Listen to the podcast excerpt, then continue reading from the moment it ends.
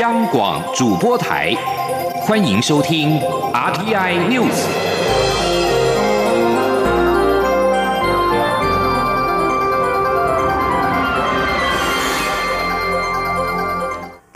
各位好，我是张旭华，欢迎收听这节央广主播台提供给您的 RTI News。奥地利首都维也纳2号晚间发生重大枪击案，路透社引述奥地利新闻通讯社今天的报道，一连串的攻击事件已经造成4位民众死亡，另外还有1名枪手被击毙。奥地利内政部长稍早并谴责1名伊斯兰国同情者是发动攻击者。警方表示，这波攻击约从2号晚间8点起在6个不同地点发生。内政部长内汉默表示，有多名歹徒参与这场当局定调为恐攻的行动，而且仍然在逃。警方正在进行调查。针对维也纳恐攻事件，我总统府发言人张敦涵代表政府谴责相关恐怖暴力行为，并表达台湾对澳国政府和人民的支持。张敦涵今天表示，蔡英文总统获知之后指示外交部表达政府对不幸遇难的澳国民众及家属诚挚哀悼慰问之意，也请外交部掌握侨民的安全情形，提供必要协助，务必确保安全。外交部今天上午表示，我国旅澳侨民没有受到恐攻伤害，后续会随时对我侨民以及在我国境内的外侨提供必要协助，确保民众安全。外交部同时向奥地利民众和家属表达诚挚的哀悼慰问。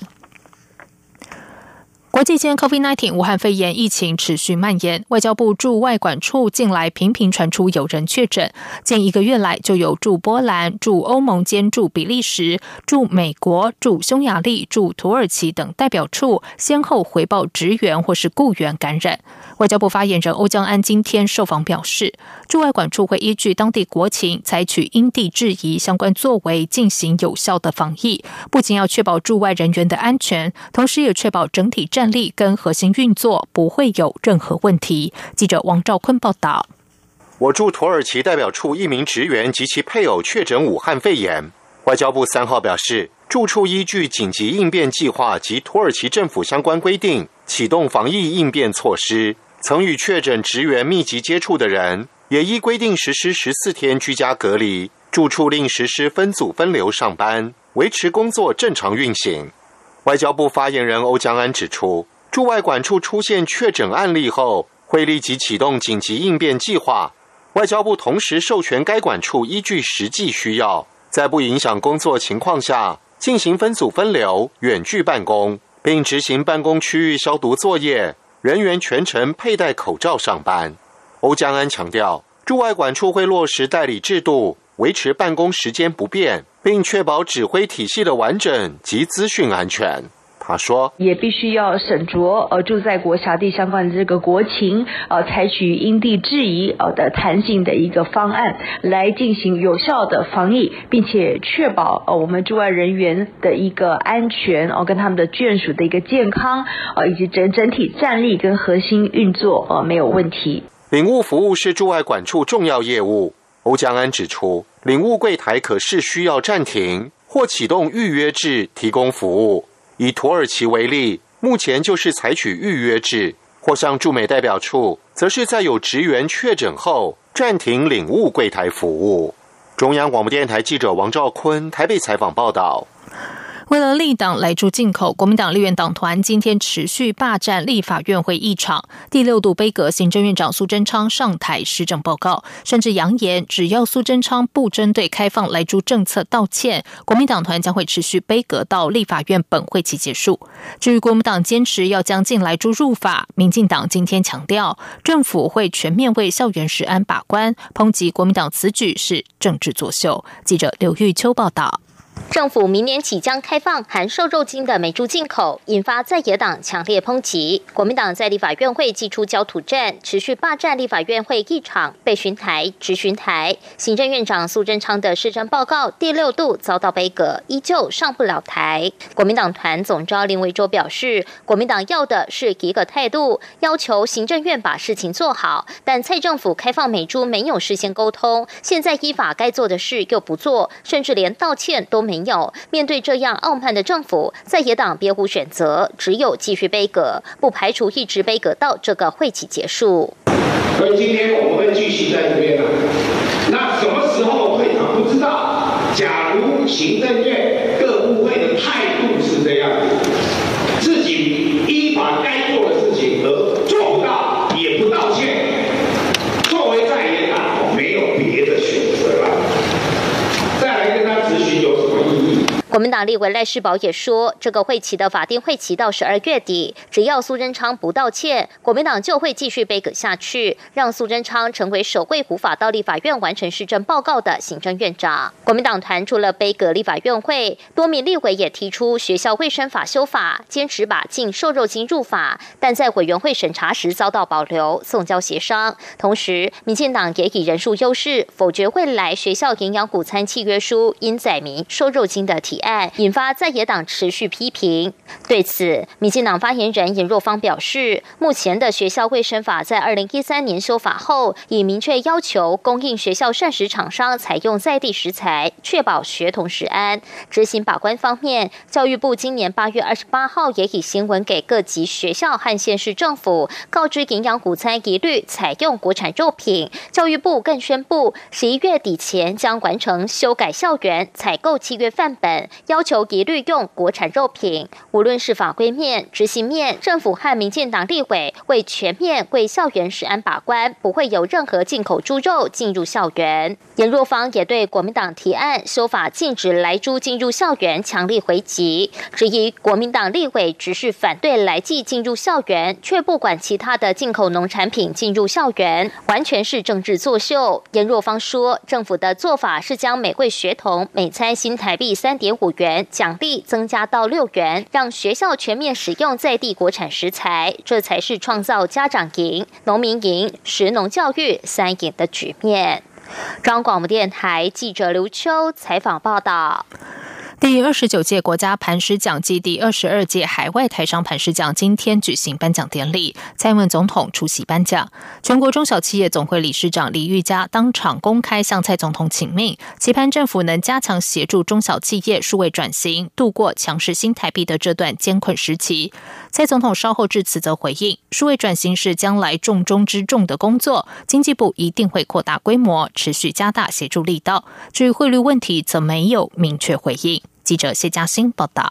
全国中小企业总会今年度的国家磐石奖暨海外台商磐石奖再度邀来蔡总统担任颁奖嘉宾。中小企业总会理事长李玉嘉致辞时指出，身为中小企业与政府之间的沟通桥梁，会全力支持政府共同为台湾打造美好的未来，并强调台湾在政府快速应变下成为全球防疫典范，今年经济成长率甚至还可能接近2%。不过目前中小企业仍需要政府在2大面向提供协助，首先是希望政府加大力道协助中小企业数位转型。他说，因为疫情来临所形成的生活改变、企业经营的改变、经济形态的改变，譬如说像 AI、像互联网、像跨境电商、电子商务跟 5G 的到来，那有大部分的中小企业需要协助观念跟能力的转型，经济部已经大力对全国中小企业推展数位转型的作业，那希望说我们力道可以再加强、普及、再深化。李玉嘉还说，央行公开表示，新台币汇率28字头恐成常态，这对仰赖出口的中小企业而言是很大负担。希望政府体恤中小企业资源及获利空间有限，协助业者度过这段强势新台币的艰困时期。蔡总统稍后致辞时特别强调，政府会继续推动纾困振兴方案，帮助产业渡过难关，协助中小企业取得资金，维持企业营运稳定，尤其数位转型是重中之重。总统说，我们至于刚才理事长提到的数位转型，确实是我们将来重中之重的工作。那么我相信经济部在现有的规模上一定会去扩大这个数位转型的规模，也会持续的加大政府协助的力道。针对汇率议题，总统并未特别回应。不过，总统提到会持续积极参与区域经济整合，帮助台商开拓新兴国家、新南向等海外市场，让所有台商在海外投资能有更好的保障。中央广播电台记者谢嘉欣采访报道。台南长荣大学马来西亚籍女学生命案引发外界对外国人在台湾人身安全的讨论。警政署今天下午邀请外籍学生宣导警政服务 App， 并现场示范 App 视讯报案系统、卫星定位等功能，营造外国人在台湾更安全、友善的环境。记者王威婷报道。社会高度关注台南长荣大学马来西亚籍女大学生命案，外国人在台湾的人身安全也引发讨论。警政署3号下午邀请外籍学生、侨民等宣导警政服务 APP， 介绍39项应用服务功能，使用者可直接透过警政服务 APP 视讯报案，视讯电话接通后，警方透过卫星定位直接锁定使用者的位置，就算最后通话中断或使用者因为身处犯罪现场无法通话， APP 都可以追踪其位置，并通知警方到场协助。警政署国际组副组长林妙玲表示，目前警政服务 APP 只有中文界面，近期内将推出全英文版，待通过谷歌及苹果审核后，将开放民众免费下载使用。林妙玲说，那我们今天特地召集了部分的外籍学生以及外籍人士，让他们知道说目前我们的这个警政 App 的功能有哪些，那也让他们知道如何操作、如何使用。那一旦要转换成英文界面的时候呢，那可以给我们一些意见。来自巴拉圭已经在台湾生活1年的科威曼表示，台湾治安良好，这1年来他没有碰到什么问题，而警政署的服务 APP 则是对外国人的人身安全提供进一步的服务。来自印尼的沈川说 ，APP 服务让外国人更方便报案，他也建议可以增加紧急求救或是就医的功能，一旦遇到危险时可以节省更多时间。中央广播电台记者王威婷采访报道。在外电消息方面，美国总统大选于美东时间3号上午投票，位于美国东部新罕布夏州的小镇迪斯维尔诺契成为第一个正式投票并完成开票的地方。共有12位居民的小镇迪斯维尔诺契，登记的选民只有5位，自从1960年以来就成为美国最早投票的地方。村民们在2号午夜过后，一进入3号就开始投票。开票结果，民主党候选人拜登拿下全部的5票，共和党川普0票。相邻的另一个小镇米尔菲德镇，22位登记选民也在午夜完成投票。开票结果，川普16票，拜登5票。由于疫情导致今年的邮寄选票暴增，根据《纽约时报》报道指出，仍有相当多的选票还没有进来，预料许多关键州的计票结果都将会延后，只有大约9个州能够在投票日隔天的11月4号中午大致开完 98% 的选票。此外，根据选前全国民调，拜登在大多数的关键州中取得领先，但寻求连任的川普则是坚称他将重演2016年的胜选。美国总统大选并非由全民投票来决定，而是取决于538张选举人票，像是佛罗里达等关键州的选举人票可能会决定大选的最后胜利者。土耳其官员今天表示，在爱琴海强震之后的91个小时，搜救人员从土耳其西部的瓦砾堆中再救出了一名3岁女童。在10月30号的下午，土耳其西部伊兹米尔省外海的爱琴海发生了规模7的强震，目前已知在土耳其和希腊一共造成104人罹难。土耳其第3大城伊兹米尔市长索耶表示，在强震的91小时之后见证了奇迹，搜救人员将艾达救出。艾达跟2号获救的另外2名女童一样，都是在贝拉克里镇从倒塌建筑物中救出。土耳其灾害与应变管理署2号指出，在强震发生65小时之后，3岁小女童培林契克被搜救人员从瓦砾堆中救出。在强震后的58小时，14岁少女希琳获救。根据土耳其灾害与应变管理署，截至目前，强震造成土耳其102人罹难，1026人受伤，其中143人仍然住院治疗。灾害与应变管理署指出，在强震之后已经发生了1475起的余震，其中超过规模4的地震有44起。这里是中央广播电台台湾之音。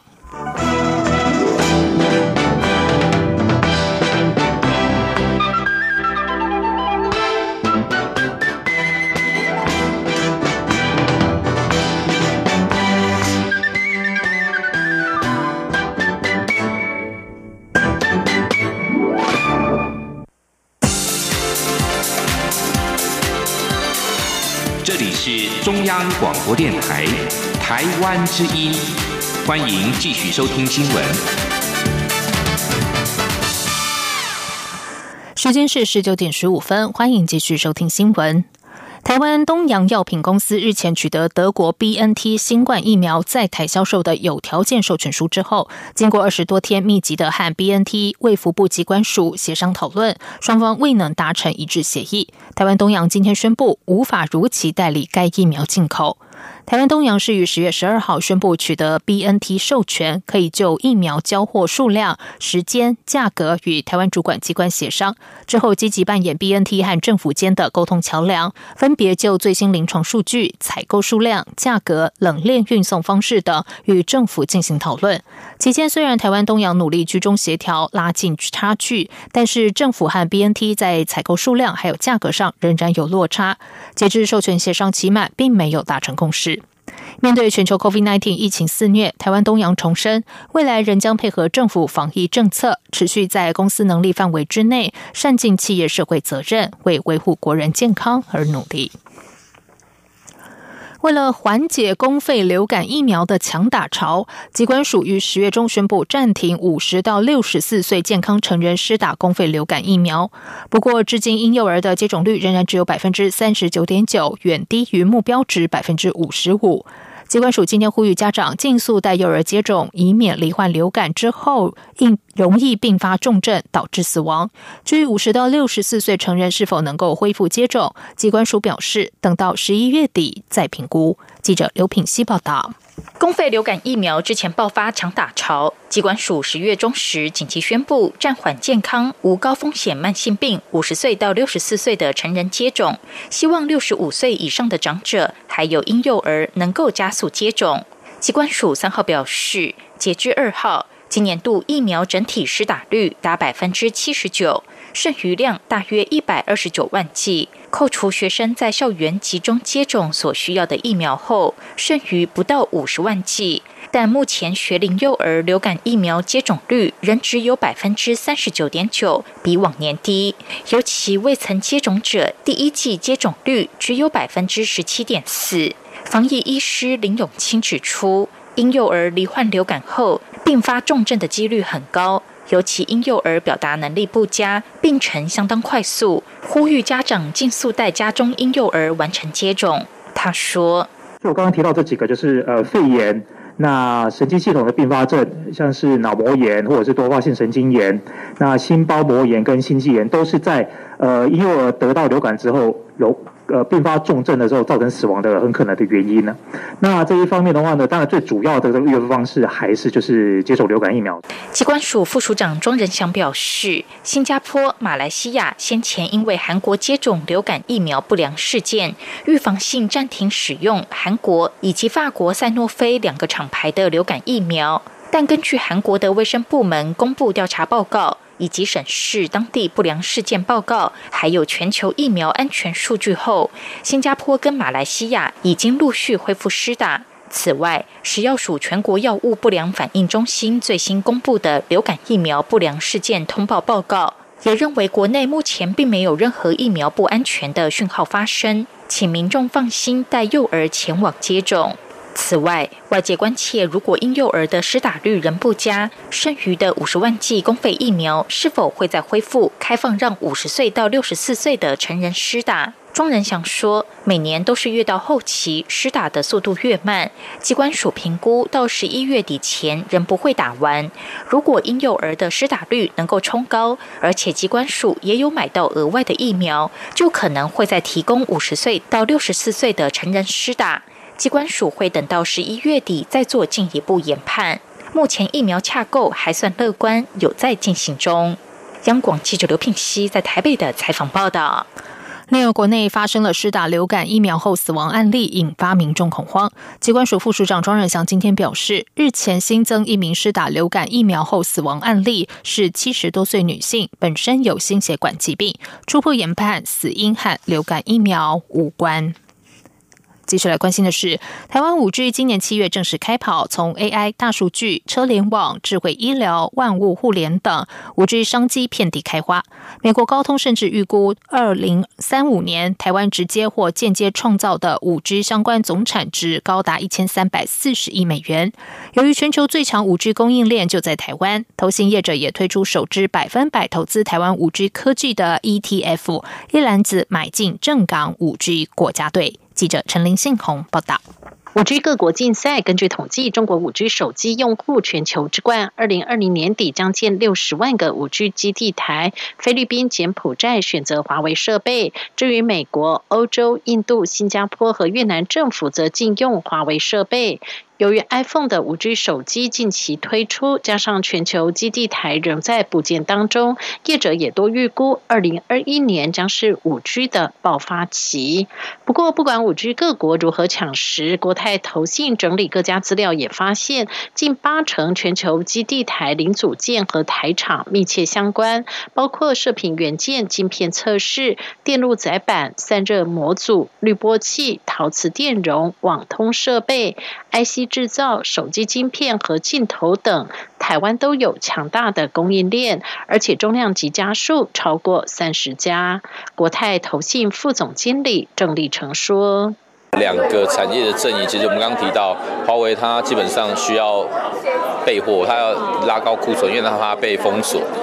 那在美国的这边的话，他希望能够弯道超车，因为能够透过政治的一些角力，能够让华为的脚步慢下来。那这边不管两边需要做些什么，我觉得他们都会需要台厂的支持，因为台湾在这个供应链里面已经经营了非常非常的久，所以这是为什么我们觉得就是说，如果你单纯就是往美国或者是中国这个方向走，那可能会相对来讲这个波动会比较高一点。国泰投信也观察，今年受到 COVID-19 疫情搅局，智慧防疫和远距医疗需求反而让 5G 部件加速，用户数预计至2020年底达到 1.9 亿，居家办公和企业加速采用公用云，预估至2022年将从 23% 拉升至 47%。 中央广播电台记者陈林信宏报道。美国职棒小联盟今天公布自由球员名单，旅美好手林子伟和胡志伟、江少庆以及吉力吉捞公冠4位台湾球员上榜，正式成为自由球员。林子伟今天在返台记者会上表示，消息来得很突然，心情确实不是滋味，但还是做好该做的准备。上帝开另一扇窗，还是得靠自己走出去。记者郑祥云、江昭伦的报道。旅美好手林子伟日前遭美国大联盟红袜队移出40人名单，通过让渡程序下放小联盟3A， 但红袜3月宣布迁回9名球员，林子伟并未在其中，确定成为自由球员。林子伟3号在出席返台记者会上透露，被告知这项消息的当下，心情蛮不是滋味的，是蛮错愕的啦，就是整个人就会觉得说，怎么这么突然？对，然后接到这通电话，然后心里也不是，自己表现也不是说让球队能够达到我想要的预期嘛，球队的预期，所以自己也没有表现出来，所以我觉得这球队当然一定会想要增强明年的战力嘛，所以当然第一个我 OK 啦，就是回想起来就正面一点，对，就是不要想太多，其他的就交给经纪人。林子伟说，上帝关了一扇门，又打开另一扇门，能不能走出去还是要靠自己，他能做的就是保持身体健康，做好该做的准备，等待机会。因为疫情的关系，今年美国大联盟场次大幅缩减，林子伟出赛26场，总计52个打数，敲出8支安打。联盟生涯累积出赛101场，则是台湾野手第2多，仅次于前辈吴金龙。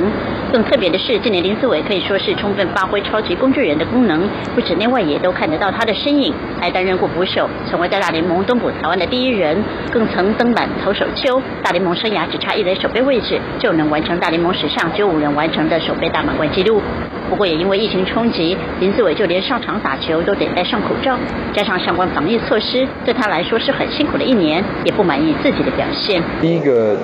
但做足自己的防疫嘛，防疫措施嘛，第二个是球季很短啊，你不知道怎么调整，所以像我就是工具人角色，就是已经很少出赛了，那我是不是更要100%或是200%，只要一上场就是表现出来。但今年我不是，今年我就是整个就是不到1%的那个实力拿出来，对啊，所以我觉得今年真的是我比较糟糕的一年。本台记者会上还来了一位特别嘉宾，同是旅美好手的好友张育成，现身为林子伟加油打气，支持他在下个球季在大联盟继续努力。带着老婆孩子返台，林子伟除了有更多时间与台湾家人相处，11月、12月也将出席国泰夯棒球买位林子伟基金计划。另外，也将返回母校高云工商指导年轻球员，并计划前往故乡高雄那马夏从事公益活动，行程相当忙碌。中国台记者张祥云、张昭伦台北采访报道。接下来就进行今天的前进新南向。前进新南向。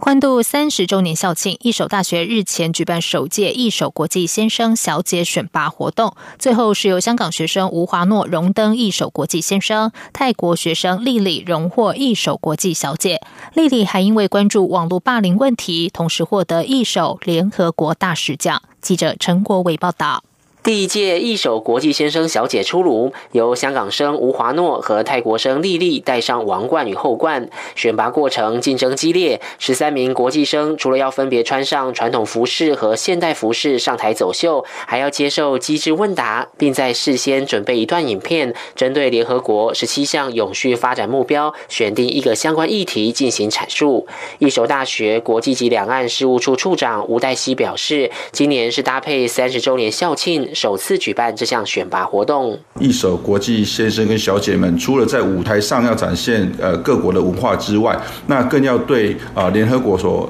倡导的这些议题来提出他们的看法。那也让学生除了在感受文化之外，也了解到一个大学在国际上所要扮演的一个角色跟责任。获选一守联合国大使奖的莉莉，选定平权议题，和校内同学分享自身对网络霸凌的看法。她强调，网络霸凌随时有可能出现在你我身边，所以大家要在网络上做什么，都一定要三思而后行。评审叶思莹说，这群国际生的表现真的令众人刮目相看。例如说，像全球饥饿问题，或者像那个泰国的同学，他讲到网络霸凌的问题，并且都是用全英文来表达，觉得他们的表达都非常的清晰，而且思路非常的清楚。那这些都是让我觉得这个比赛其实是提供了学生一个很好的机会。那我也很期待未来这些同学他们能够继续有不同的发声。一守国际先生及一守国际小姐将成为学校形象代言人，往后在国外教育展等活动担任大使角色。莉莉期盼未来能善尽代言人的身份，吴华诺则希望以后能借由举办各式活动，连结国际生和台湾同学，让彼此更融洽。中央广播电台记者陈国伟采访报道。屏东东港首座外籍渔工公共淋浴间正式开放启用，由渔业署补助，东港渔会建置5间淋浴间，提供给外籍渔工使用，可以舒服地冲个热水澡，不必像以往在厕所冲冷水。东港盐埔渔港是国内重要的近海远洋渔业基地，外籍渔工主要来自印尼、菲律宾还有越南。今年1月到10月底，人数总共4000人左右，滞港渔工大约有200到400人。这些外籍渔工常年在海上讨生活，近海的2-3周回港，远洋的要1年半载才能返港，是一个吃苦的工作。东港首座外籍渔工公共淋浴间位在东港渔港满丰加油站旁，总共有5间淋浴间，还附设了洗衣台和梳妆镜。热水供应时间是每天早上9点到晚上的9点。东港区渔会总干事林汉筹表示，以前渔工都是在渔港厕所水龙头冲水，欠缺隐蔽性，未来还会再规划更多的淋浴间。以上新闻由张宣华编辑播报，这里是中央广播电台台湾之音。亲爱的海外华文媒体朋友们，我是中华民国侨委员会委员长童振源。侨委会为鼓励海外华文媒体撰写有关台湾人在世界各地的努力与贡献，特别创设海外华文媒体报道大奖，规划平面、网络报道类、广播类两类各3个奖项。征件作品只要能展现海外华文报道的专业及深度，就有机会获得美金$2500的奖金。报名自即日起至11月30日止，相关资讯请上侨委会官网或脸书专业查询。让我们一起汇聚全球侨胞能量，